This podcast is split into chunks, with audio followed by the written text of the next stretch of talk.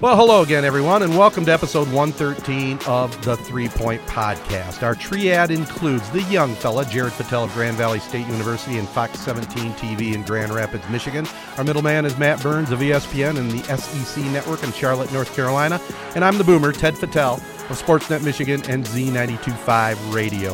Our fantastic partners include Advanced Elevator, the Corunna Connection, Card Service Michiana, Rivals Tap House and Grill, Sheridan Auction Service, and also Promec Engineering. And our online syndication teammates include Sports Radio Detroit. Never miss an episode by subscribing on Apple Podcasts, SoundCloud, or any of the other big podcast hosting sites. And also, we're very active on social media. You can follow, you can comment, just hit us up anywhere at Three Point Pod. Well, we got a lot to get into tonight, guys. The quarantine, some big, big news in the NFL, and we'll also get caught up on what we have been watching in this last week on quarantine. We'll get it all rolling right after this short break. Rivals Tap House and Grill is the area's go to spot for the best in food and drink. Meet up with your friends and catch your favorite sporting events on over 20 high def flat screen TVs and our 120 inch projection screen. Rivals can handle your large or small parties and is an awesome spot to put on your fundraising events. Weekly food and drink specials including gourmet burgers, wings, pizza, homemade soup, and salads. Rivals also stocks a large selection of craft and domestic brews. Rivals Tap House and Grill, the official gathering spot of Three Point Podcast, located on the corner of Shiawassee and M21 in Corunna. 85 90, 95 100. Looking for items to buy or sell? Look no further than SheridanAuctionService.com. We will solve your problem. Bring Sheridan Realty and auction your items, and we will market them all over the country and get them sold. If you are looking to buy items, we can help with that too. Call today 989 720 SELL. It's fast, easy, and we get results. SheridanAuctionService.com. Buy or sell, we'll get it done for you. Call 989 720 SELL. You'll do better with Sheridan. All right, guys. I mean, you know, we're all doing our duty. We're all holed up in our man caves, our basements, our TVs, watching our TVs, I should say. What's this last week been like for you guys? It's been, I don't know what it is about being stuck in your house all day. Uh, I'm sure that at least you probably I don't can mind agree it. with this. Well, it just makes you, you never stop eating. Right. Constantly snacking. You're never leaving the house. You're right. And what what's been going on with me at my house is basically there's two there's two different routes you can go when you're locked in your house all day. You can do the one route, which is you read books, you start working out, you start eating healthy, and then there's the other route, which is what I did. Bought Call of Duty, um, just been eating food nonstop. Haven't been exercising. Probably gained about seven eight pounds since this whole thing started about ten days ago. So there's two different routes. Yep. Well, I was big to begin with, but you saw my most recent video. I mean, I uh, I better push myself away from the dinner table too, because you're right. You kind of get in that hibernation mode. At least the weather is starting to break. So, uh, in fact, today later on when I go home, I have good intentions. I think I'm going to go out for a nice long walk with my wife. How about you, Matt? You're in. You're probably in the best shape of all three of us.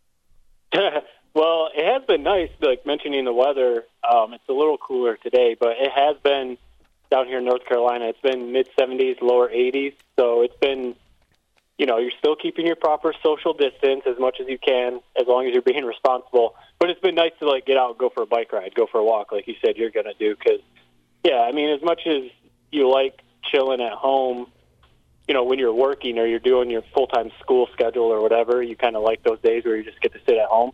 But when you're forced to just sit at home, you get a little stir crazy because I don't know how. Yeah, unless you go out and buy new video games, rent a bunch of movies, or start watching new shows, like that, it does get old after a little while.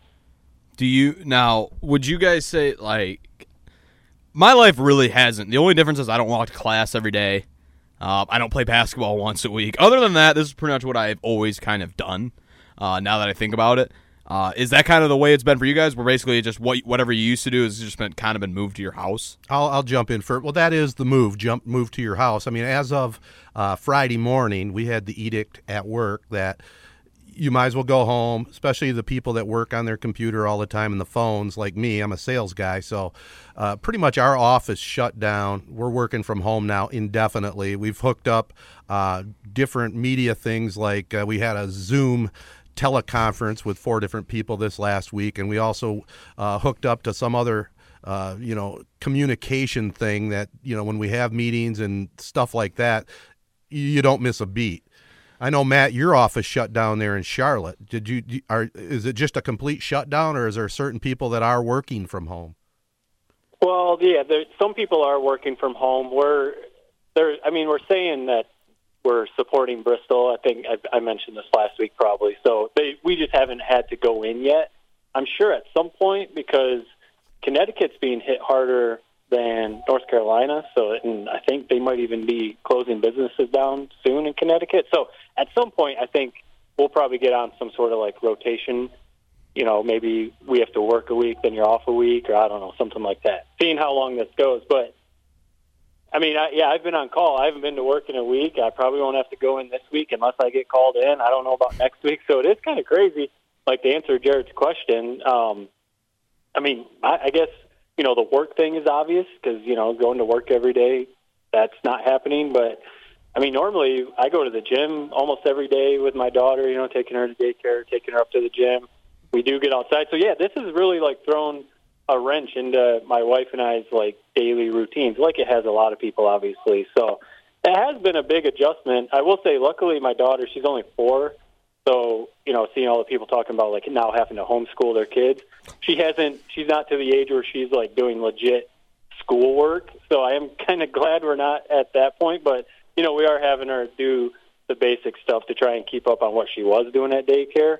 But yeah, it, it's been crazy because you know, talking about the food too. Like you you go out and you try and stock up your freezer and your fridge and stuff, but like it's hard not to just sit and look in your pantry and just eat constantly. But then you have to think like you need to ration your food too. So like this is a, it's a wild time right now for sure. Well, it, it even affected our three point podcast because normally you're the one that uh, puts it all together, edit edits it, and uh, posts it online. That's Jared's responsibility now.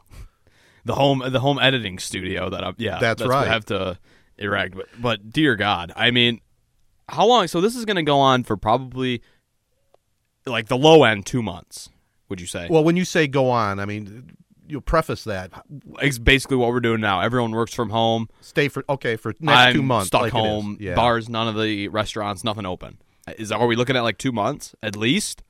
If I had a guess, and we're recording this on Sunday, March 22nd, so everybody knows where we're up to speed, I would guess that would be pretty accurate. Now, I know there's been some postings that they're hoping to go back to school April 6th. Do you think there's any way that's going to happen? No. I don't either. I'm really skeptical that the uh, public schools here in Michigan go back at all this spring. Now, I, I could be wrong, and I really hope uh, that where where the epidemic is really concentrated right now, the real heavy populated uh, states like New York, California, you know, the New England area. Hopefully, it doesn't spread because in Michigan here, at least at the moment, it hasn't been you know, really, really bad. I mean, there's been some deaths. I, I, think we're like 300 documented cases in the state at the moment. I think the the governor did step up pretty early on and and you know closed the schools, closed restaurants. You know now you know places like hairdressers, dentists, that type of stuff where you have one on one. Not not to get uh, maybe before you jump in, Matt. Not to get political. What do you guys think about? The NBA players, the celebrities, all getting because I've seen like a tweet where it's like, what, like how what how good at basketball do you need to be in order to get like a coronavirus test? Like, what do you guys think about them getting tested pretty much before any of like the quote unquote regular people? Yeah, I've seen similar to what you just said about the tweet. I've seen someone say the best way for a poor person to know that they have coronavirus is go cough in the face of a rich person and see if they get tested positive because then that poor person will know yeah. that they've got coronavirus. But I mean, it's kind of a joke, but it's actually like a little sad to think about that because you know they're saying like the, a lot of these tests people aren't getting tested, maybe because they don't have the money, or maybe because there aren't enough tests right now. You know, who really knows? But I, I, I don't know. Like I'm kind of like down the middle. Like I saw. You know, when when Rudy Go- Gobert got tested positive, and they they tested both those teams that were at that game, they said they used up like the majority of the state of Oklahoma's available tests at that time. So people were pissed about that. You know, kind of what you're saying, like why are these NBA players getting tested, and you know, quote unquote, normal people don't have access to the test. But I, you know, like you can look at it this way too. Like these people, they travel a lot. They're in contact with a ton of people. you know, the media, their whole their whole organization. They're traveling from state to state. Like, so it is probably good to know if these guys are getting if they're positive with coronavirus, right? Because they're not just people who are like sitting at home, staying in their their one town all the time.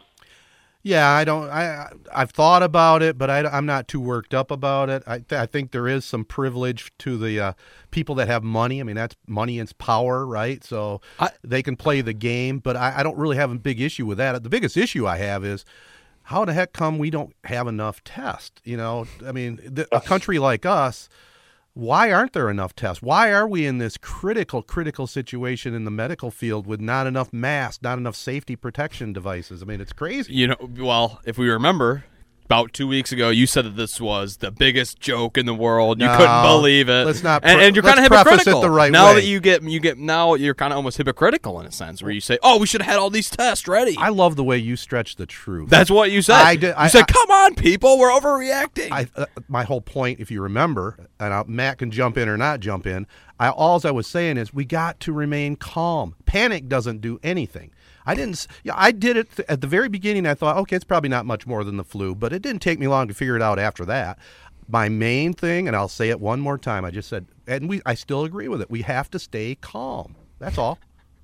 Yeah, I, I think the main, you know, a couple weeks ago, two, three weeks ago, when we were when this was kind of starting, I think I feel like that's what we were saying mostly. Yeah, stay calm, be prepared, but don't panic. And I feel like that's still what people should be saying. You still shouldn't be panicking, but the be prepared part is what is kind of scary because Yeah. I know, like Jared, you said, like not to get all political and stuff, but like it seems like our government, our administration leading this country wasn't prepared at all, and that that is what's kind of scary. hopefully things are starting to, or maybe soon going to start, you know, flattening the curve. We've heard that term almost too many times at this point, but hopefully that's happening because right, the masks, the tests, the ventilators, all that stuff. It seems like everything you read is we don't have enough of this stuff, and it's kind of like you said, Ted. This country supposed to be the best country in the world and everything. Why are we not more prepared for something like this? Yeah, and I will say this now: things are starting to ramp up a little bit. I, I see that uh, the president has put some sort of order out there with, uh, you know, plants, uh, b- businesses that are fabricators to start just crunching out these masks and different things. I am proud of you to say, because I, you normally come in here and say, "Oh, like this generation." I'm surprised you haven't made the comment about the spring breakers that are down in Florida partying and they're just not listening to the social distancing at all. I'm surprised you don't have any uh, thoughts on that. Well, I, I do have thoughts on that. I think we talked about it on the last podcast. I mean, has it changed in this last week? I mean, they they did shut down beaches, right? Yeah. So you were prop- a proponent of it last time we talked about the government has to step in because the young generation won't they won't do anything unless they're forced to, right? I don't know. I, I mean, you're the young guy. Tell me, what about your buddies? I mean, your age group. Are you are you guys taking this serious? Are you know, or are you still having uh, you know bonfires and parties and no, stuff like that? was. I would say that last weekend was the last time anyone I knew was going out. Now you see, like the now, now if somebody had like a spring break trip canceled, we ca- or scheduled, we did talk about this. Like that's a kind of a tough call. that is a tough. If if I'm if it's my senior year of, of college or whatever, or senior year of high school, and I have this you know big time trip planned with all my friends, it'd be tough to say no. I, I luckily I didn't, but at some point it's like it's just it's just whenever you get drunk, kids like it's funny how we all go off these interviews and act like that's like everyone that's my age. Like this one kid on the news down in Miami was basically saying like if I get corona, I get corona. like yeah, who cares? I think I you know it, it gets that. stereotyped. Well, it is a little bit, but it's it is, but it isn't, Jared. I mean, we talked about it again. I mean, when we were 21 years old, Matt and I, would we be doing a lot of that stuff? Would we? And, and I call it just you know not a lot of common sense. Of course, that because when you're that age, that's not to take anything away from you, but you haven't you haven't lived life you know long enough to realize a lot of things out there. But it sounds like right now your your your crew, your age group paying attention, doing the right thing, and that's really how we got to stop this. You know, I, I will say this as the old guy.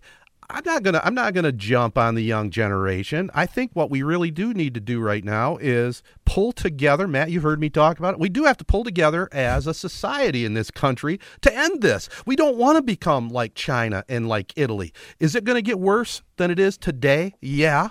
but maybe it'll level out a lot quicker than like the disaster we're seeing in Italy. That's what I can hope for. Yeah, I mean that's about all you can hope for at this point because the spike and everything, the deaths and just people test positive in Italy is kind of staggering and a little scary to think about. But you know, their situation's a little different. That that country is about the size of Arizona, so I, you know, sometimes like comparing their numbers to ours, it's probably not like an apples to apples comparison, but it is, you know, it's still showing the trends of how deadly this virus can be. So you have to take it seriously. But talking about the spring break, my wife and I were talking about it last night, and you know, it's easy as a 35 year old or a 60 year old, you know, whatever, to look at that and be like, idiots, what are they doing?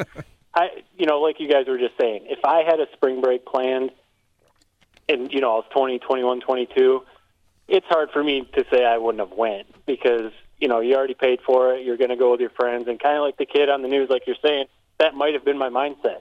Eh, if I get it, I, I get it. Whatever. I'm young. I won't. Nothing bad will happen. But you know, a lot of people are getting on their high horse and like saying, "Damn millennials, they're they're spreading this virus," but they're not thinking about what they would have done when they were 20. You know, so I, you know, and you guys are talking about like the country coming together. You know, I saw the the big three, you know, GM Ford. they're all those plants are closed, right? Right.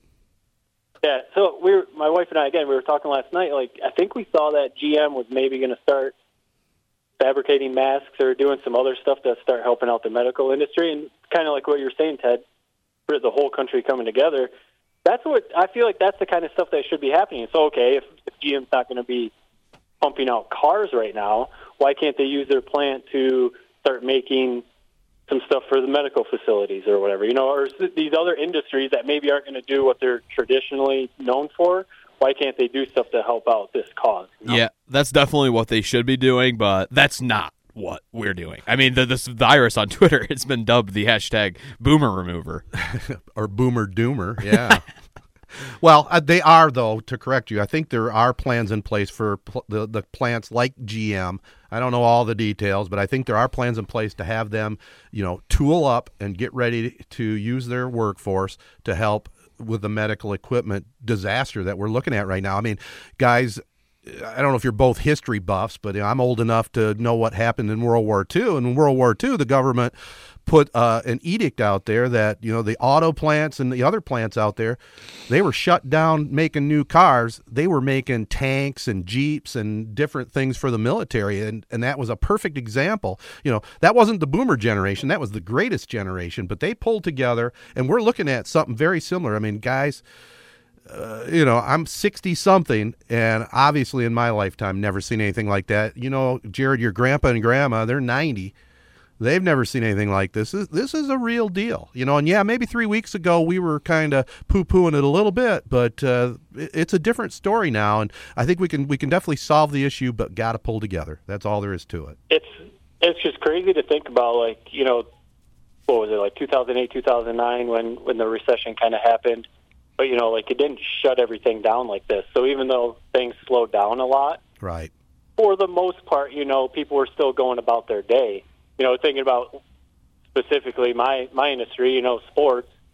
You know, even though things slowed down in 08, 09, that around that time, sports were still going on. So I was texting some buddies today, and we were talking about like, you know, at some point things will kind of go back to normal. It's going to be a weird time, like catching up. Like if they do have to cancel uh, non-conference football games in college football, or shorten the NFL schedule, or if baseball has a shortened season or whatever. It's going to be a weird time this this upcoming sports season.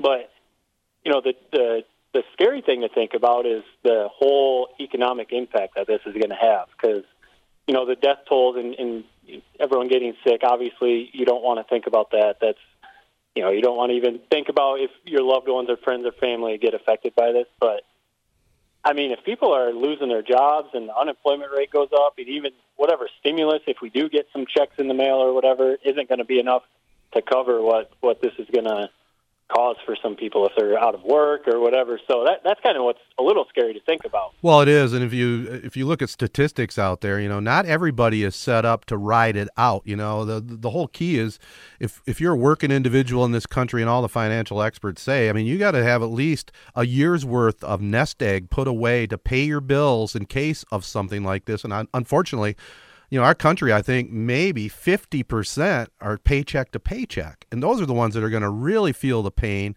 And, you know, in, in, my whole working career, guys, I survived, I think, two or three recessions without losing my job. This thing, who knows what's going to happen? I certainly, again, want to kind of stay calm and don't put panic out there for everybody. Right. But but we're looking at this is closer to a depression than a recession. So I'm afraid you you have no plans of retiring anytime soon, or were you? And then now that the stock market well, and probably your four hundred one k. well, shot, I'll I'll, like, I'll tell you exactly how I said. Okay, I'm sitting right now. The goal was two years from now to pretty much retire. Yeah. Right? Maybe work part time. I haven't figured all that out yet, but I was going to, you know, claim my full Social Security and uh, start living off that plus 401k plus some pension money. Right now, to be honest with you, I haven't even taken a dare to look at my 401k because I know it's tanked 30, 40%. Yeah. Right? How long is it going to take for that to bounce back? I really don't know. Now, the fortunate thing, if I do want to retire, tighten the belt, you know, my house is just about paid for, and my wife and I could both live on Social Security if we had to. So I, I don't have a major concern on that. But some people, you know, the younger group, Matt's age group, your age group, who knows what's going to happen? At least you're young enough to where as long as there's a workforce out there, you can build up that retirement for down the road. Yeah, it's going to be uh, interesting to see what I don't know what the what next two two three years if, if it's going to really have a huge impact or if things just really do go back to normal. I don't think it's going to go back to normal soon, but hopefully, you know, once once things once this does level out, people can get back to work and people are a little more maybe like this maybe it's like a blessing in disguise. Maybe people will approach things differently and, and not take so many things for granted. Yeah. Maybe that's like the silver lining, you know? Let's hope. Let's hope again. And uh, let's hope everybody stays healthy and survives this. We'll we'll see where we're at a week from now. One final thing on the topic, you know, we were talking about 401k's and we'll get into uh, some entertainment news a little later. We got sports we're actually going to talk about after this next break. But, you know, if you were going to invest in the stock market, this is just an off the wall question for you. If you had to pick something right now to, to jump on, maybe a week or so ago, something like Netflix I, or something no, like that? I know, like uh, the Peloton bikes have been right. like their stock's been rising. The Blue Apron, I know the same sort of thing. Sense. That's also rising. So I mean, either one of those two would have been smart. Netflix would that be good too? I mean, people hold I'm up sure. at their house. Yeah, Netflix or Clorox, you know, like yeah, Purell cleaning companies and stuff like that. But or you could look at it in the sense of like this is a good time to maybe buy like Disney, Apple, you know, certain stocks like that because they're pretty low. And you would think, you know, like we were just saying, uh, who knows how long it'll take, but you will think they'd be back to where they were before this stuff happened. So. Yeah. Well, not to be political, last comment. We know that there's been at least two or three big time politicians with you got to say insider knowledge that cashed in major stocks here just before this major crash. They should be fired and jailed, shouldn't they? Yeah, I mean that's like insider trading, right? Exactly. So stay tuned. That's all I'll say there. Hey, we're going to talk some NFL, man. What a week it's been in the NFL. We actually going to get some sports on the table, fellas. But first, just want to tell you about the CorunnaConnection.com. They know it's great to be gold. Keep up to date on Cavalier Nation at CorunnaConnection.com. Before I get to my next spot, that's a good uh, segue to talk about. Uh, the voice of Corunna Cavalier football at Nittany Stadium, Frank Corrin, the Hall of Famer, just passed away this week. They're going to have a, a little caravan uh, as he will be uh, on one final trip around, basically around the Corunna Cavalier campus and that neighborhood tomorrow. But man, the passing of Frank, that's a tough one. Yeah, Frank will certainly be missed and a longtime PA guy there for the Corunna Cavaliers. And speaking of Corunna, big time Corunna booster, Advanced Elevator Company, they feature top expert field technicians for installation, troubleshooting, and repair of elevators. An area business leader longtime huge supporter, as I said, of the Corunna Public Schools and a proud partner of Three Point Podcast. Well, In NFL news, we know the Lions uh, said, see you later, big play Slay, but the biggest news has got to be Tom Brady leaving New England and uh, signing with Tampa Bay and a lot of other big moves. Finally, some some sports to talk about, boys. I'm interested to hear your thoughts on this specifically because, as we just talked about, you're nearing retirement. You're sort of in a, in a sort of the similar way that Brady is nearing retirement. Two year deal. You just said that you're going to retire in two years. Would you ever? Could you see yourself getting lured away from Promec and you know maybe starting a new new chapter of your life down in Florida? Is that something you could see? Uh, well, if they didn't pay me my salary demands and you know meet my needs, I could possibly see that. But uh, I I don't blame Brady. I think he went into a pretty good situation down there in Tampa Bay. I mean, he's got good wide receivers. It's an up and coming team. Their coach is a solid coach that has had experience with him. If you're going to wind up your career. Uh, that's not a bad spot. It's, I'm just so worried it's going to end up like Unitas and Namath and you know Montana and Favre the last couple of years. You know, you think of them with their teams, you know, and then it's just kind of an afterthought when they go to another franchise for the last couple of years. I hope he does well, though. I think it's going to be kind of cool to see him, you know, in that division. Yeah, that'll be pretty cool. Yeah, he, they already have a pretty decent team, like you just laid out, and that division is a little bit up for grabs right now. You don't know what's going on with the Panthers, the Saints. You know, yeah, they have Drew Brees, but you know, he kind of, I mean, he's definitely on the downside of his career. He's still playing really well, but you know, he's he's getting up there in age too, and and the Falcons, you never know what to expect out. of it. So like the, the Buccaneers, they they might probably are the favorite to win that division. Do you think? Yeah, I would think so. And I would, you know, uh, Winston, he put up some pretty big numbers offensively, but then he threw so many interceptions, and I think that's what Brady brings to the table. He hardly turns the ball over, and that could make a huge difference. Yeah, it's, it's just it's crazy to think that. How old is he now? I mean, we could look it up. He's 43. 43, 43 is he? Or yeah, 42? 43. Yeah. Okay. You know, and to think that he just signed a two-year, fifty million dollar contract at that age, it's just crazy to think about. But I've, I've seen some people mention, you know, when he left, you you brought up the names of other quarterbacks who finished their career with other teams, and I've heard people say, like, you know, it's so hard for these the legends, you know, pro athletes to kind of like end their career in a good way. You know, like Kobe Yeah. is maybe one to think about, or like Tim Duncan comes to mind, like guys who kind of like, for the most part, went out on top. Kobe's last few years obviously weren't the same as when he was in his prime, but you know, he knew when it was time to hang it up, and obviously his last game was like legendary.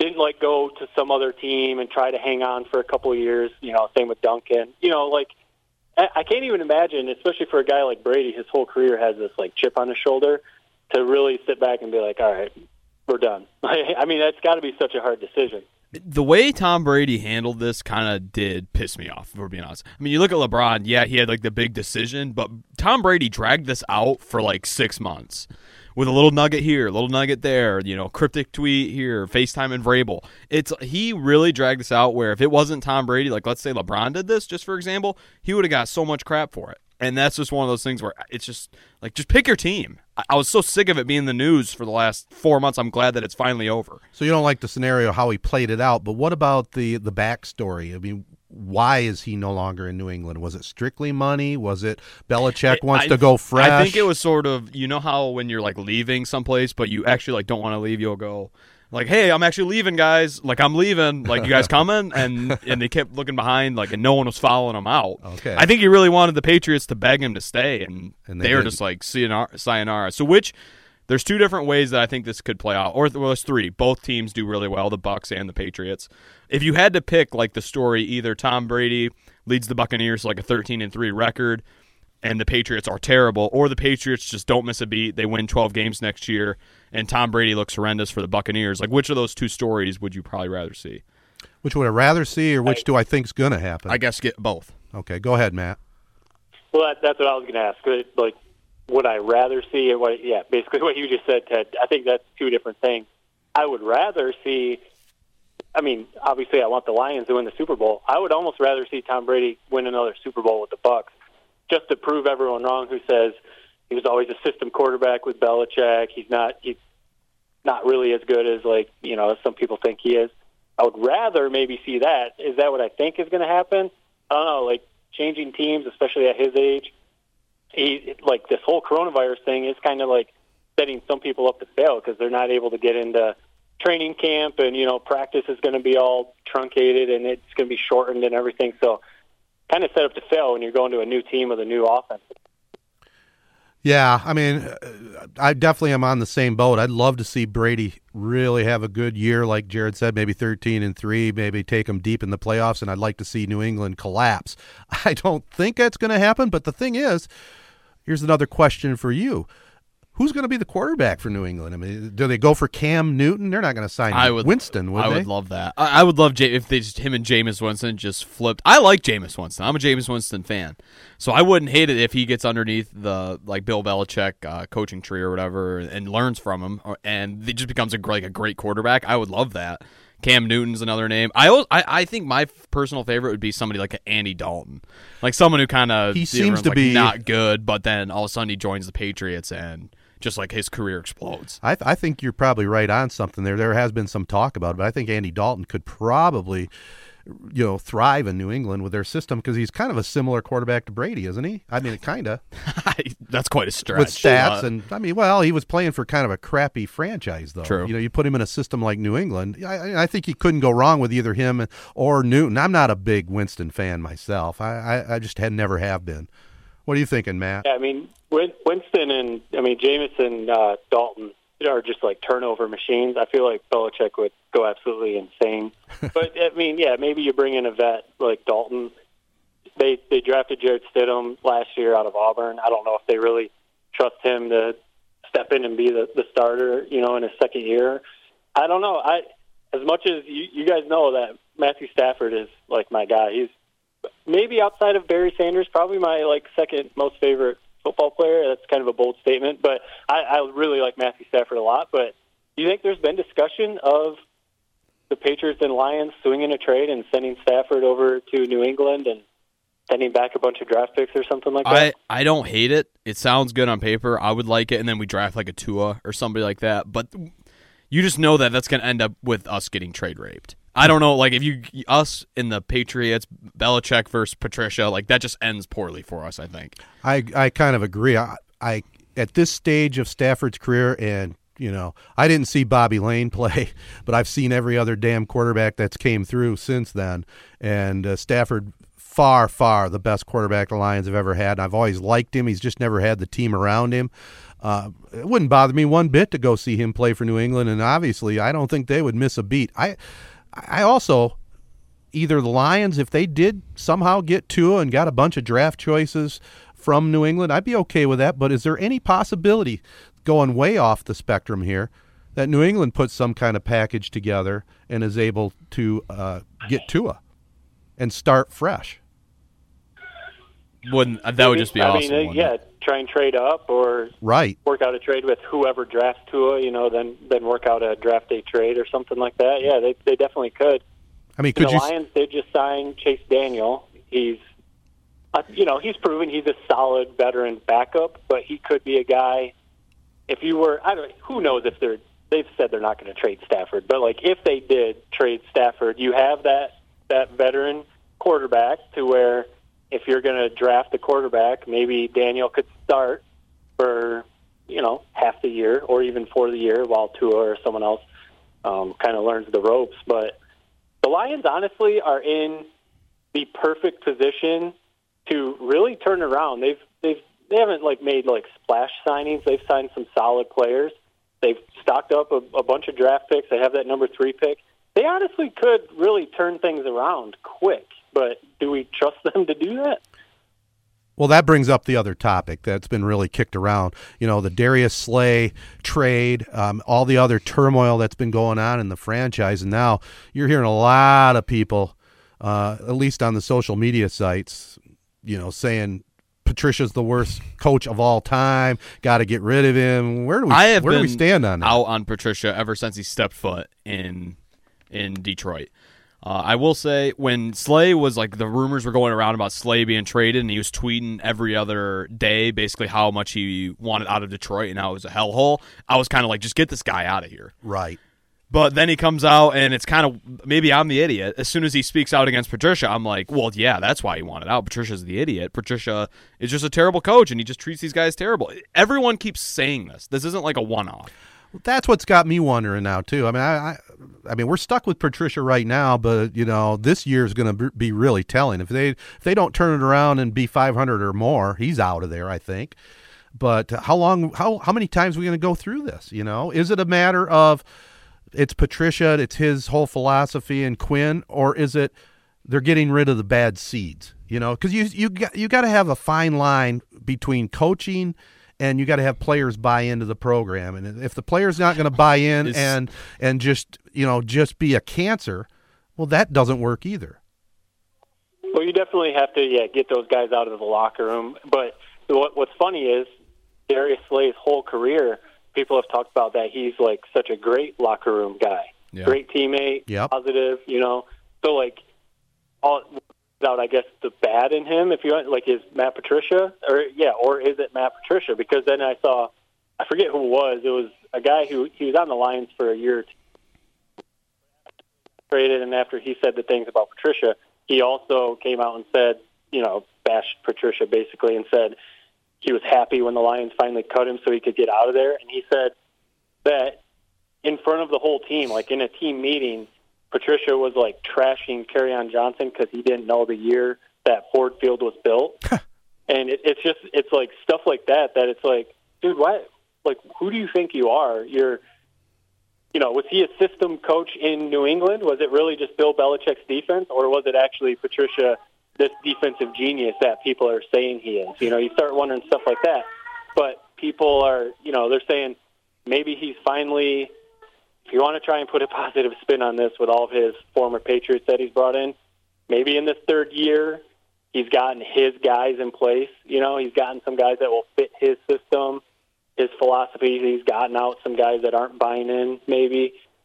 Maybe that's the positive spin. So, it, it, Yeah, like you said, they better be over 500 this year. Or, yeah, he's going to be gone, and we're going to be starting all over again. yeah, and you know, we if you're a good manager, if you're a good leader, you got to watch what you say. And you you brought up a good point. I think I don't know what the exact quote was, but one of the things he said about Slay is what he's he's not an all pro type of cornerback. He's second tier Yeah, there was there like was that. a workout going on with Richard Sherman and all these other like Pro Bowl cornerbacks. He said you're you can't go work out with them or something. You're not to their level. I mean, what what what head coach would ever say that about his own guy? I mean, that tells me right there, not much of a leader unless he's using that as some Yeah, sort of here's the- weird yeah, motivation. Here's a specific quote: "Those guys are elite guys. You're not elite. You are a good player, but they are elite." And Sherman Smart, he used you.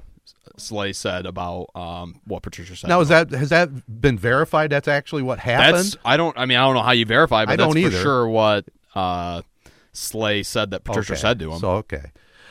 Well, Hey, let me ask you this, Ted, real quick. yeah. you know, devil's advocate, just for argument's sake. So you don't like Patricia saying stuff like that, but you're all on board when Tom Izzo says stuff like that about his players.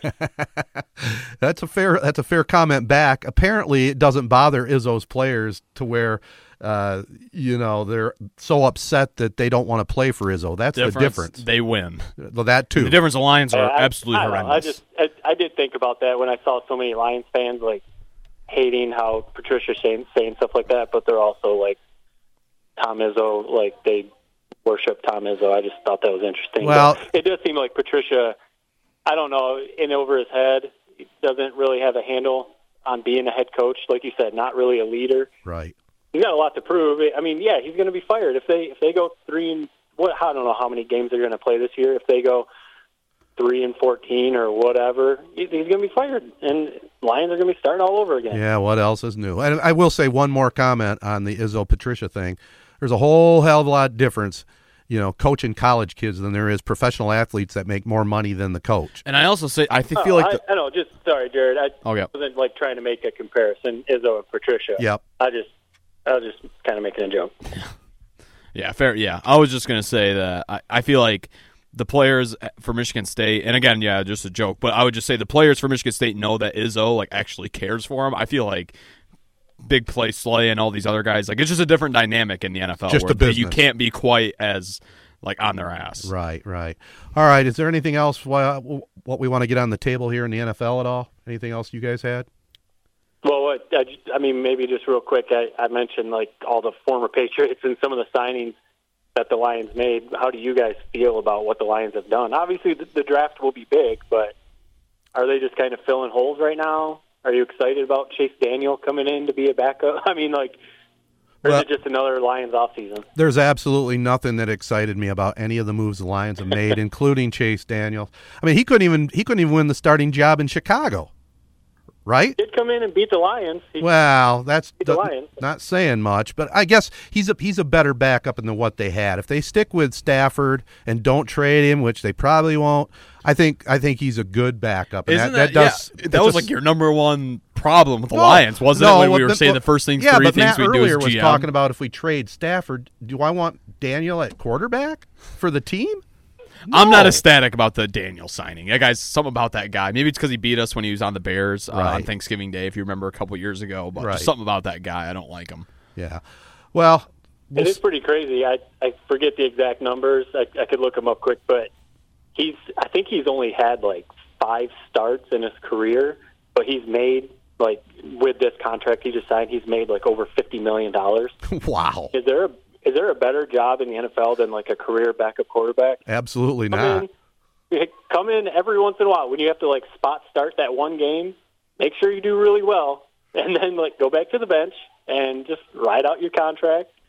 That's not a bad deal. That- that's a real good deal.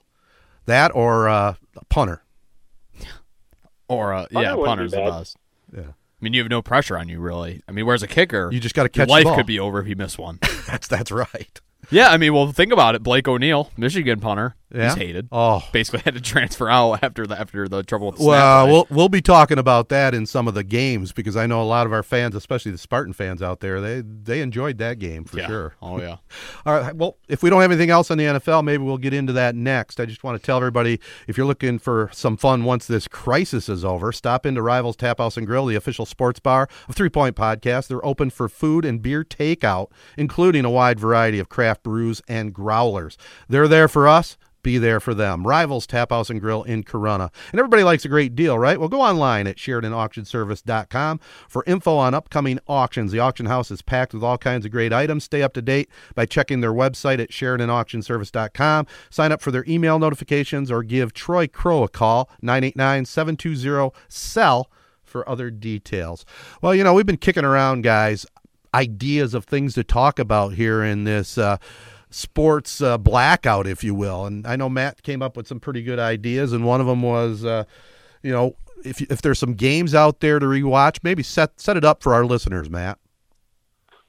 Yeah, well, I was just thinking. I mean, along the lines of we've been talking at work, like what are we going to show on on all the ESPN networks? If there's no sports, you just start replaying past games or whatever. Yesterday, I saw on ESPN they they played 11 straight hours of old UFC fights. I mean, you're to have to start just doing stuff like that.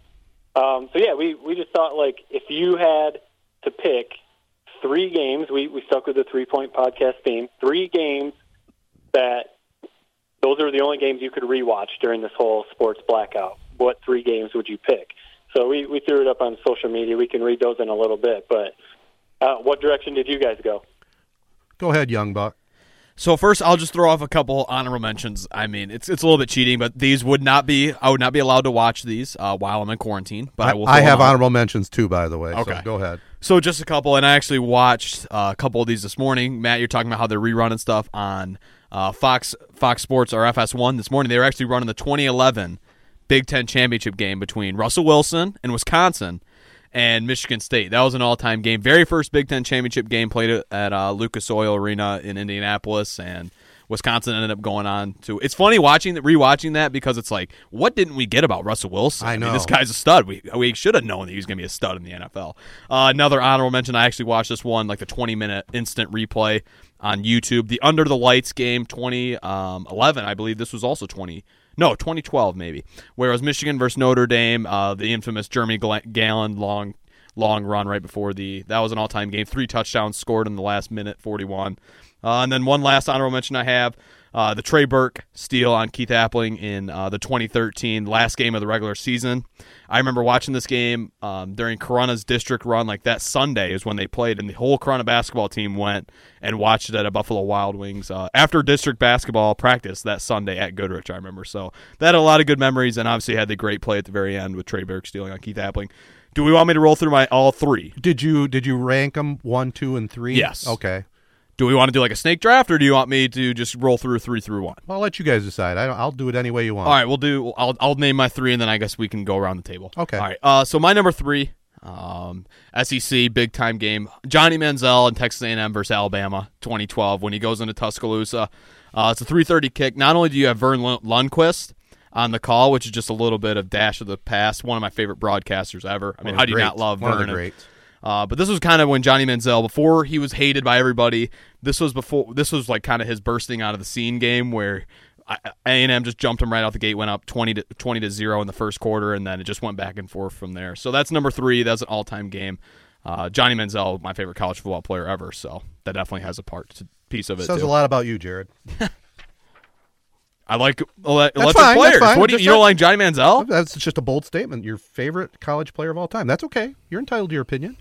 So we're going to go around. Yep, so you okay. go ahead. All right. Well, I'll give my honorable mentions first. Uh, God, there were so many great games to choose from. This was a real tough category. I mean, it was it was just tough to even think about it. But honorable mention, I'll say uh, a couple Pistons games. Okay, tie them together. The game five of the '90 finals, where they beat the Trailblazers 92-90 on. Uh, Vinnie Johnson, the microwaves game winning shot with a second to go. That was a classic. And then really when they knocked off the Celtics finally in 89 and and then beat the Lakers in the finals. If I had to pick one game, probably the game where they finally sent Bird packing. That was just super sweet. Uh, another honorable mention, you know, not again, I'm going to be coming at you from more of a boomer look at it, of course. Uh, the 69 Michigan win over Ohio State 24-12. Bo Bo come into town his rookie year in Ann Arbor, pulled the upset of the Now, century. I know that was a big upset, but was it a good game? It was a heck of a game, especially if you ever get a chance to watch it on YouTube. It's it's definitely dated, but it's fun to watch. I mean, Barry Pierson, uh, he had two interceptions, I believe, for uh, one of them was for a touchdown. A couple good punt returns. He- He's from the UP in uh, Sault Ste. Marie, or actually uh, St. Ignace, I should say. Had a big game. Yeah. Jerry Dutcher was on that team, by the Yep. way. Uh, so yeah, it's a good. It was a heck of a game. And then uh, Game Seven of the '68 World Series, Mickey Lolich out dueling Bob Gibson, unbelievable contest. You're gonna laugh at all. of them. Baseball game should not be on your list. Oh, you wait to, wait till wait till I get to my number one. Okay. I'll just give you a little tease. So my number three, and again, we make the rules. So I've got a tie for number three, and they both happened in 1989. Okay, Michigan's '89 national championship over Seton Hall in overtime. Glen Rice, Rumeal Robinson hitting a couple clutch free throws. I remember watching that game. You know, I think Billy Packer was doing. I can't remember who did the play-by-play, but I remember watching the game, and then after they signed off, tuning it to WJR and listening to Larry Henry just do all the post-game interviews and things. Just just a classic game. And then in '89, also this one is near and dear to my heart because I was there. It's one of those bucket list things. The 1989 Rose Bowl. Michigan beat USC. The Wolverines, uh, you know, Rodney Peete was second in the Heisman voting that year, and Michigan went out there and won Bo's second Rose Bowl. So that's tie for number three. Matt?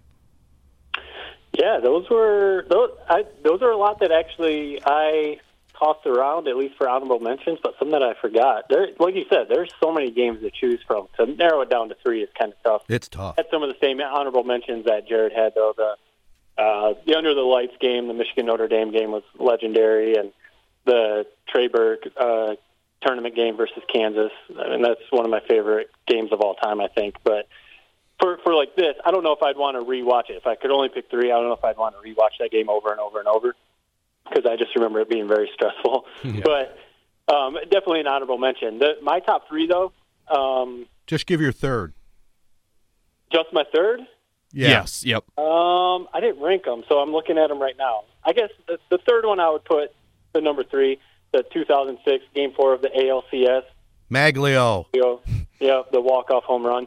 You know, people kind of forget like it was Game Four, so it the Tigers swept the A's. Like they were they were probably going to win that series anyway, even if it ended up being like five six games or whatever. Um, so I, I've just seen some people say like, yeah, it was a walk off home run, but that takes away from some of the drama because they swept the A's. See, I don't see that. That that was the first time the Tigers were back in the World Series since what eighty four, Ted. So Yes, yes, and that was a ser- Um, that was a series walk off. That was sweet. It was a right a series walk off to win the AL. First time going to the World Series in 22 years, and you know the 90s for the Tigers was just like putrid. So I mean that was that was a huge moment. And you know I was I'm still a big baseball fan. I am still a big baseball fan, but that was like when I was probably my peak baseball fandom. So that was that was just awesome. So that and it was a great game too. That year's team was awesome. Jeremy Bonderman made the start that game. I'm pretty sure he did, and you know that lineup was stacked with Miggy and Magglio, Pudge Rodriguez, and all those guys. So I, I could rewatch that game over and over. Yeah, that team should have won the World Series for sure.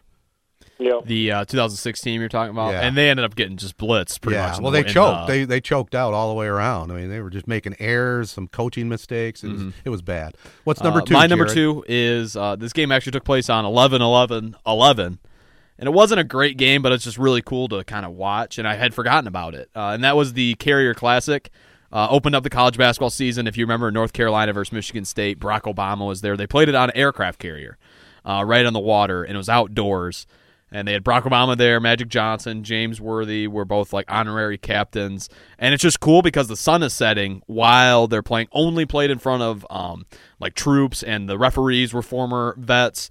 And I just thought it was, it was a really cool setting. And I always have like, why don't they do this every year? Like, and then midway through the game, you're watching Branden Dawson like tears his ACL on the wet court. So like, it's like, That's why they don't do That's it why anymore. they don't do it anymore. but it's just it's and it's on YouTube too, the entire game. So I think it's worth a watch. But it wasn't necessarily a great game, but just something about the ambiance is is worth a watch. Yeah, well, that's that, that's a pretty good one. I hadn't even thought about. That was a hell of a game.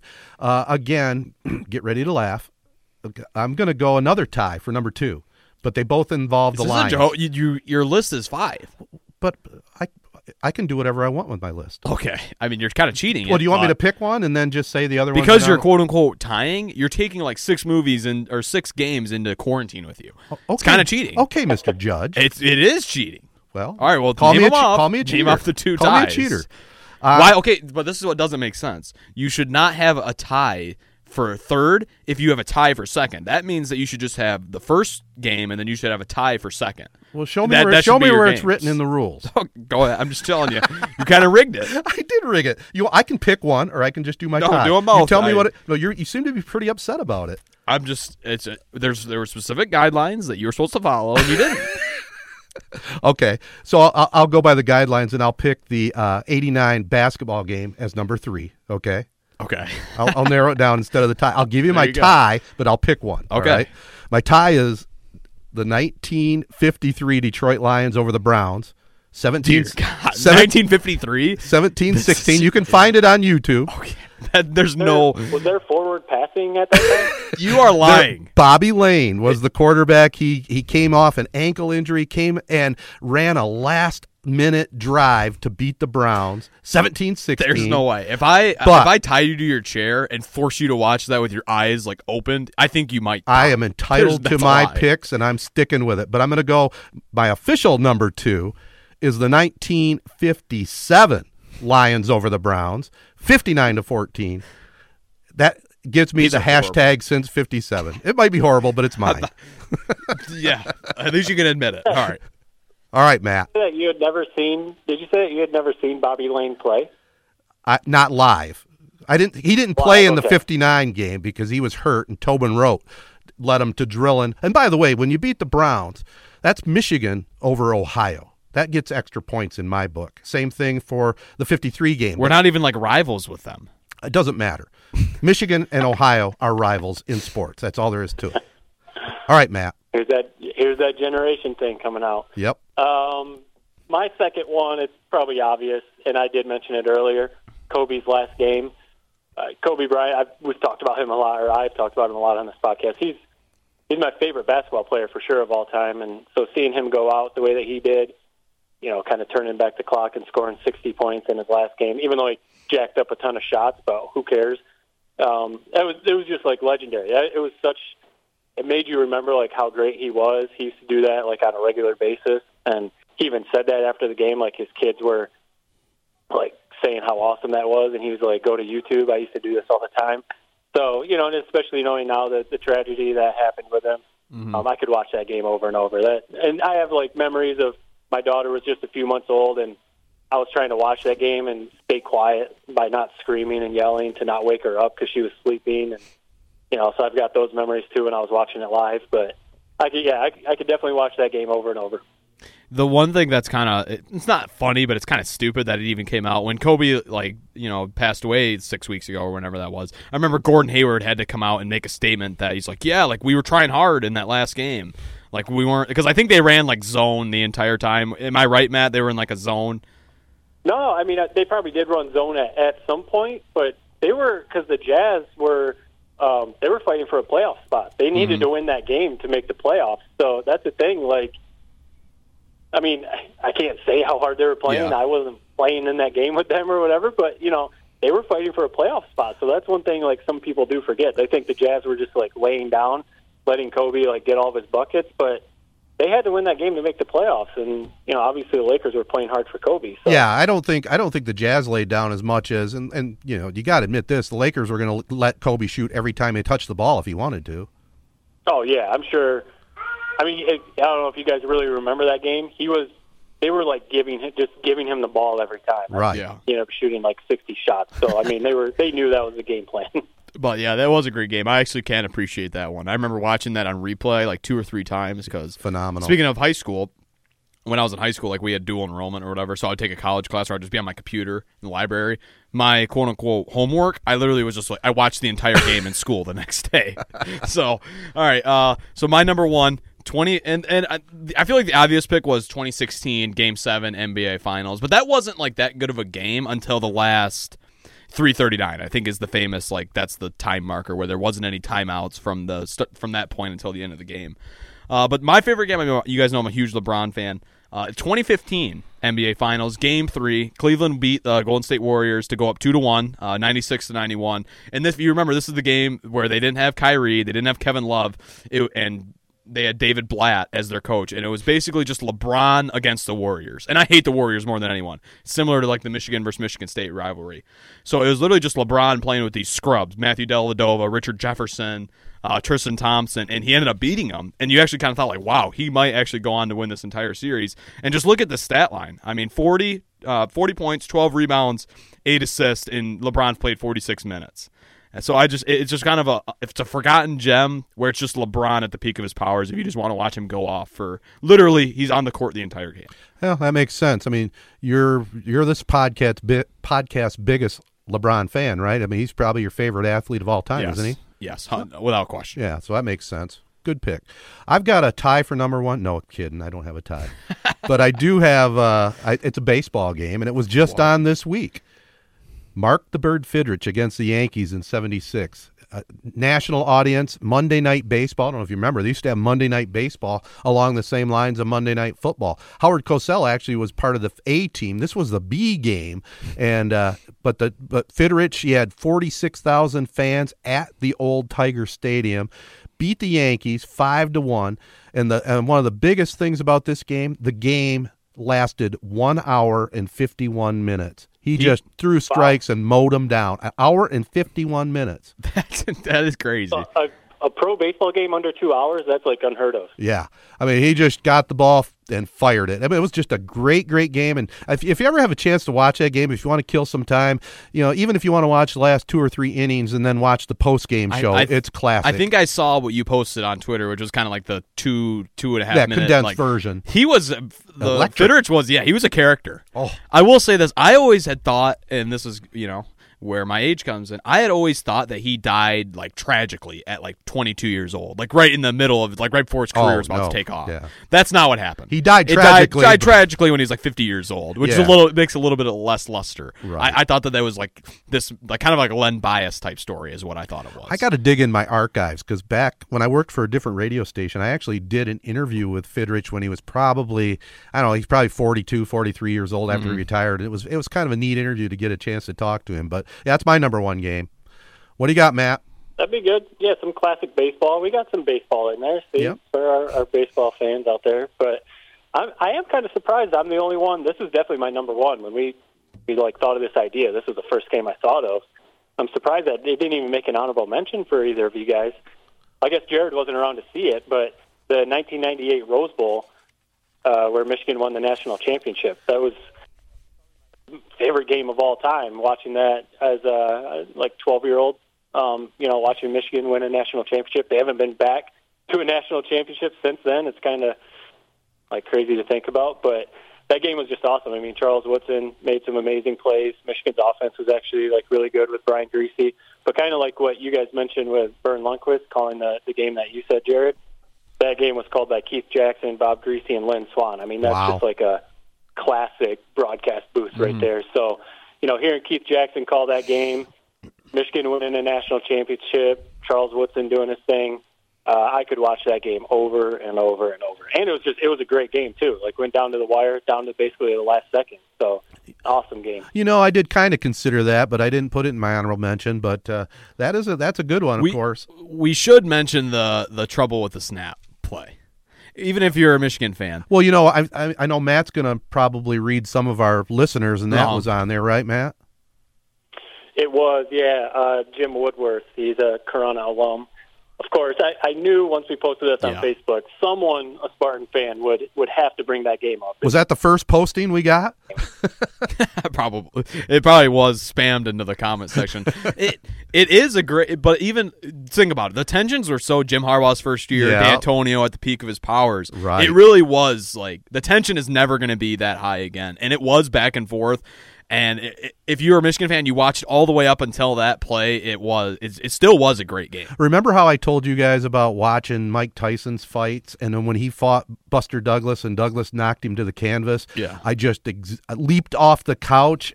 Same scenario in that game Yeah. when that punt got away. I'm going, what the? What was going on? Yeah. that was that moment I'll never forget. that was one of those games where, for my my personal memory, like you talking about yours, Ted, I was in Ann Arbor. We we tailgated for that game, and we were going to try and go, but I was like, you know what? Let's save money. Let's not spend a few hundred bucks on tickets. And I have friends who live like right next to the big house, Perfect. so we were able to like they have you know we had the windows open. We could hear the roar of the big house all the time, and we were watching that game on a stream.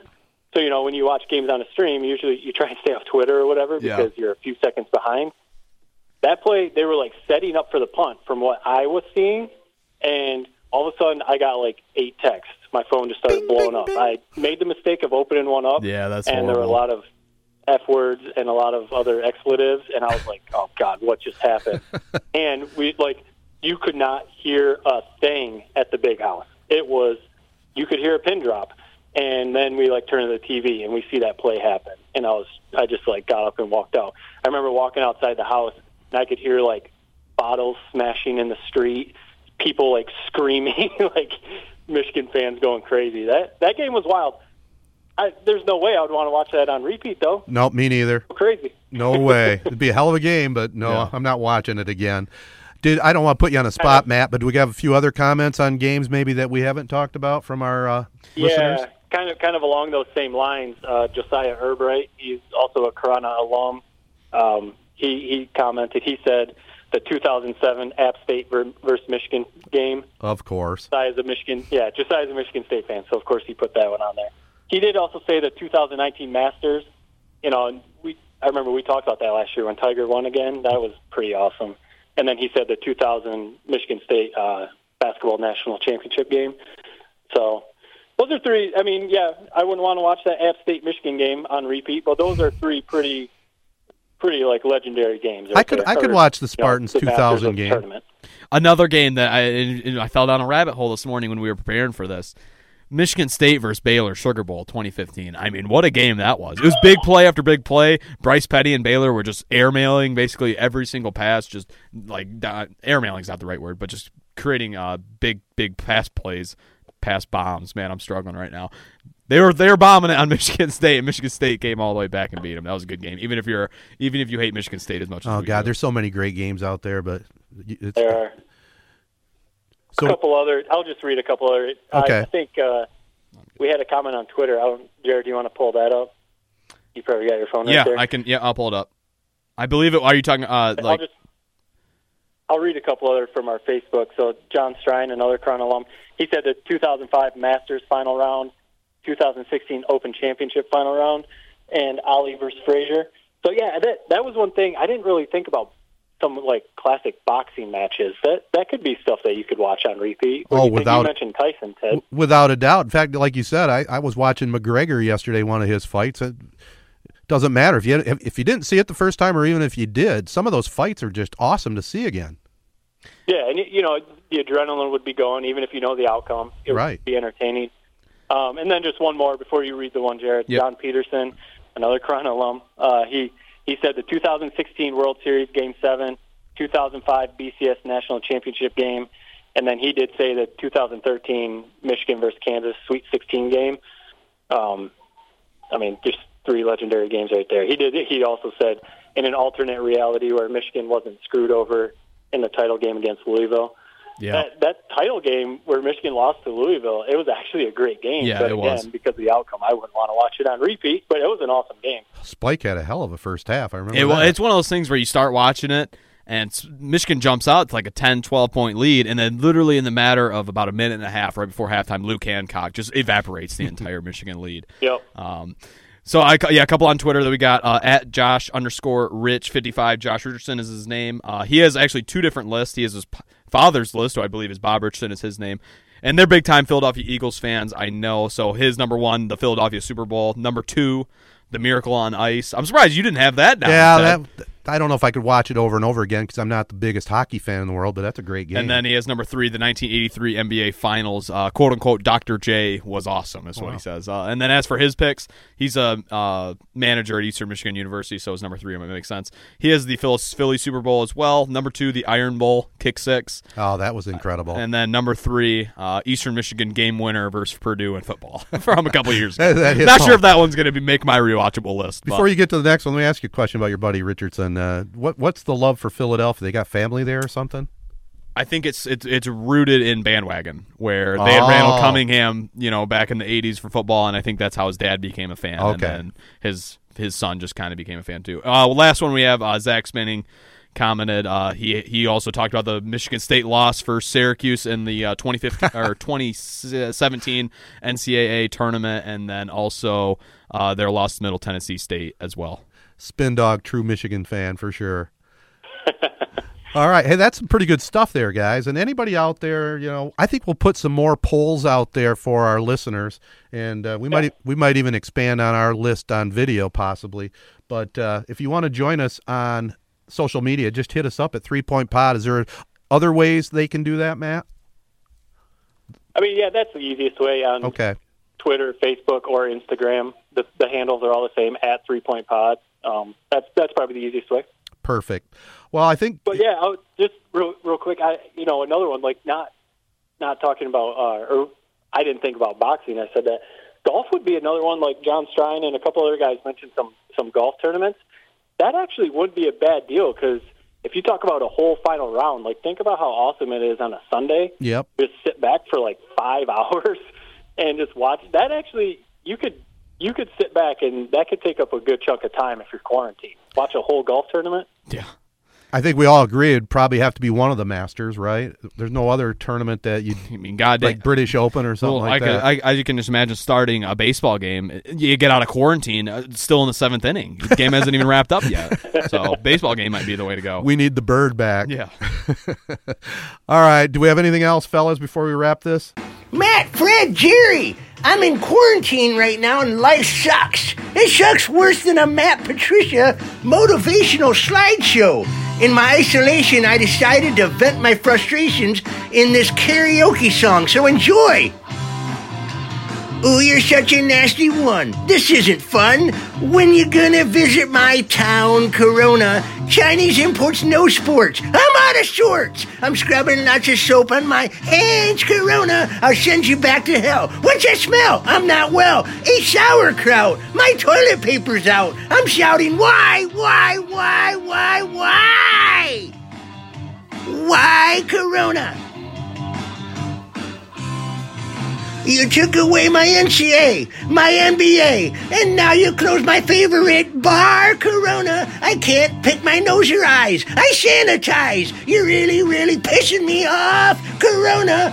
Are you gonna stop? Let me shop right before I drop, staring at my wife day and night. Where's my hunting knife, Jake? Why, why, why?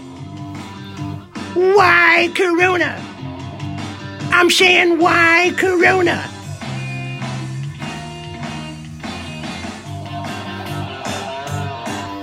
I wish the Houston Astros would have beat a larger drum or trash can guys to give us a sign that this plague was coming. I didn't see it coming. My son Jake ate me out of emergency surplus groceries. Help me, please.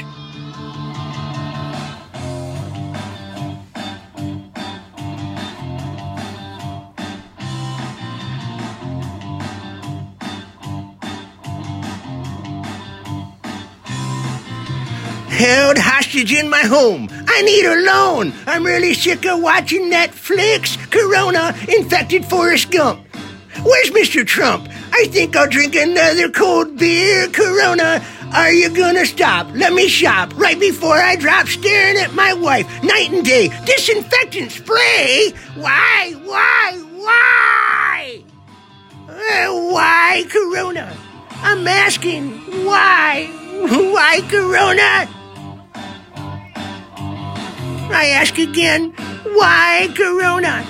Everybody now, why Corona? Ah, why Corona?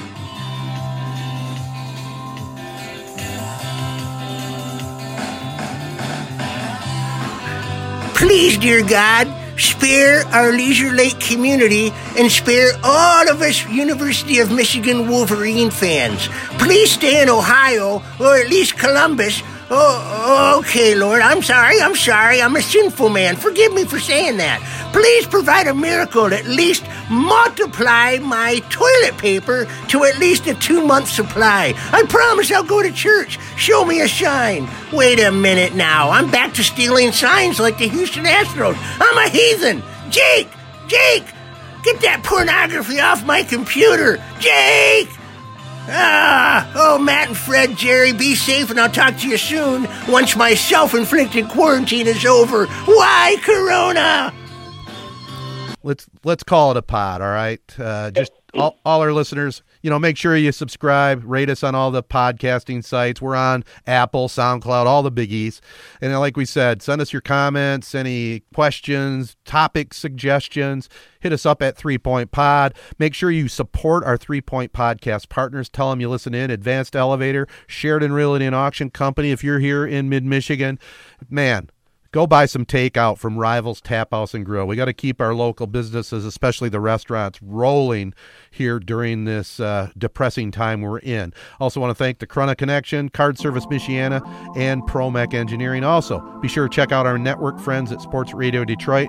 Thanks again for listening to and supporting Three Point Podcast, and stay safe out there. Got the club going up on a Tuesday. Got your girl in the cut and she Tuesday. Club going up on a Tuesday. Got your girl in the cut and she Tuesday. Club going up on a Tuesday. Got your girl in the cut and she Tuesday. Club going up on a Tuesday. Got your girl in the cut and she Tuesday. Squad going up. Nobody flipping now. Three in a row. Them shows is back to back to back now. Put the world on a sound. You know, party in the weekend. Ain't got no mother time. The party on the weekend. Tell Jello bring the juice. We about to get lit. I fill the room up with some things. One night off and this is it. Always working OT. Overtime and out of time. It's crazy back home. It kills me that I'm not around. I think we getting too deep. I'm talking might be too true. Upstairs, I got in an Advil bottle. I don't take them, but you do. So I got them for you. I don't need the pills.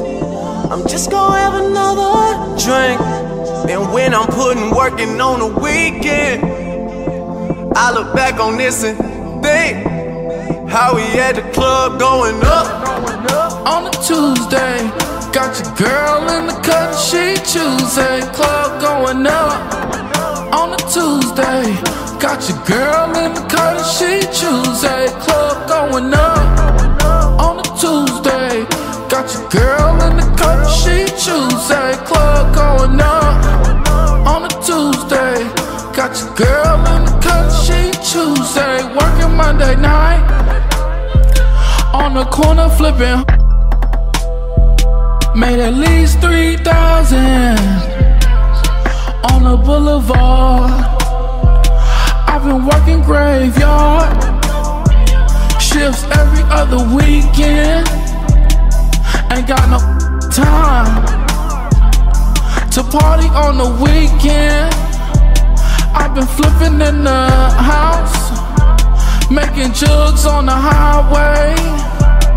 I've been riding out of state, making money like my way. I don't think that I should dance. I'm just gonna have another drink. I'm doing my stance. You know my Molly pink. I got the loudest of the loud. You know my gas stink. My PO think I'm in the house. Don't give a damn about what she think. Got the club going up on a Tuesday.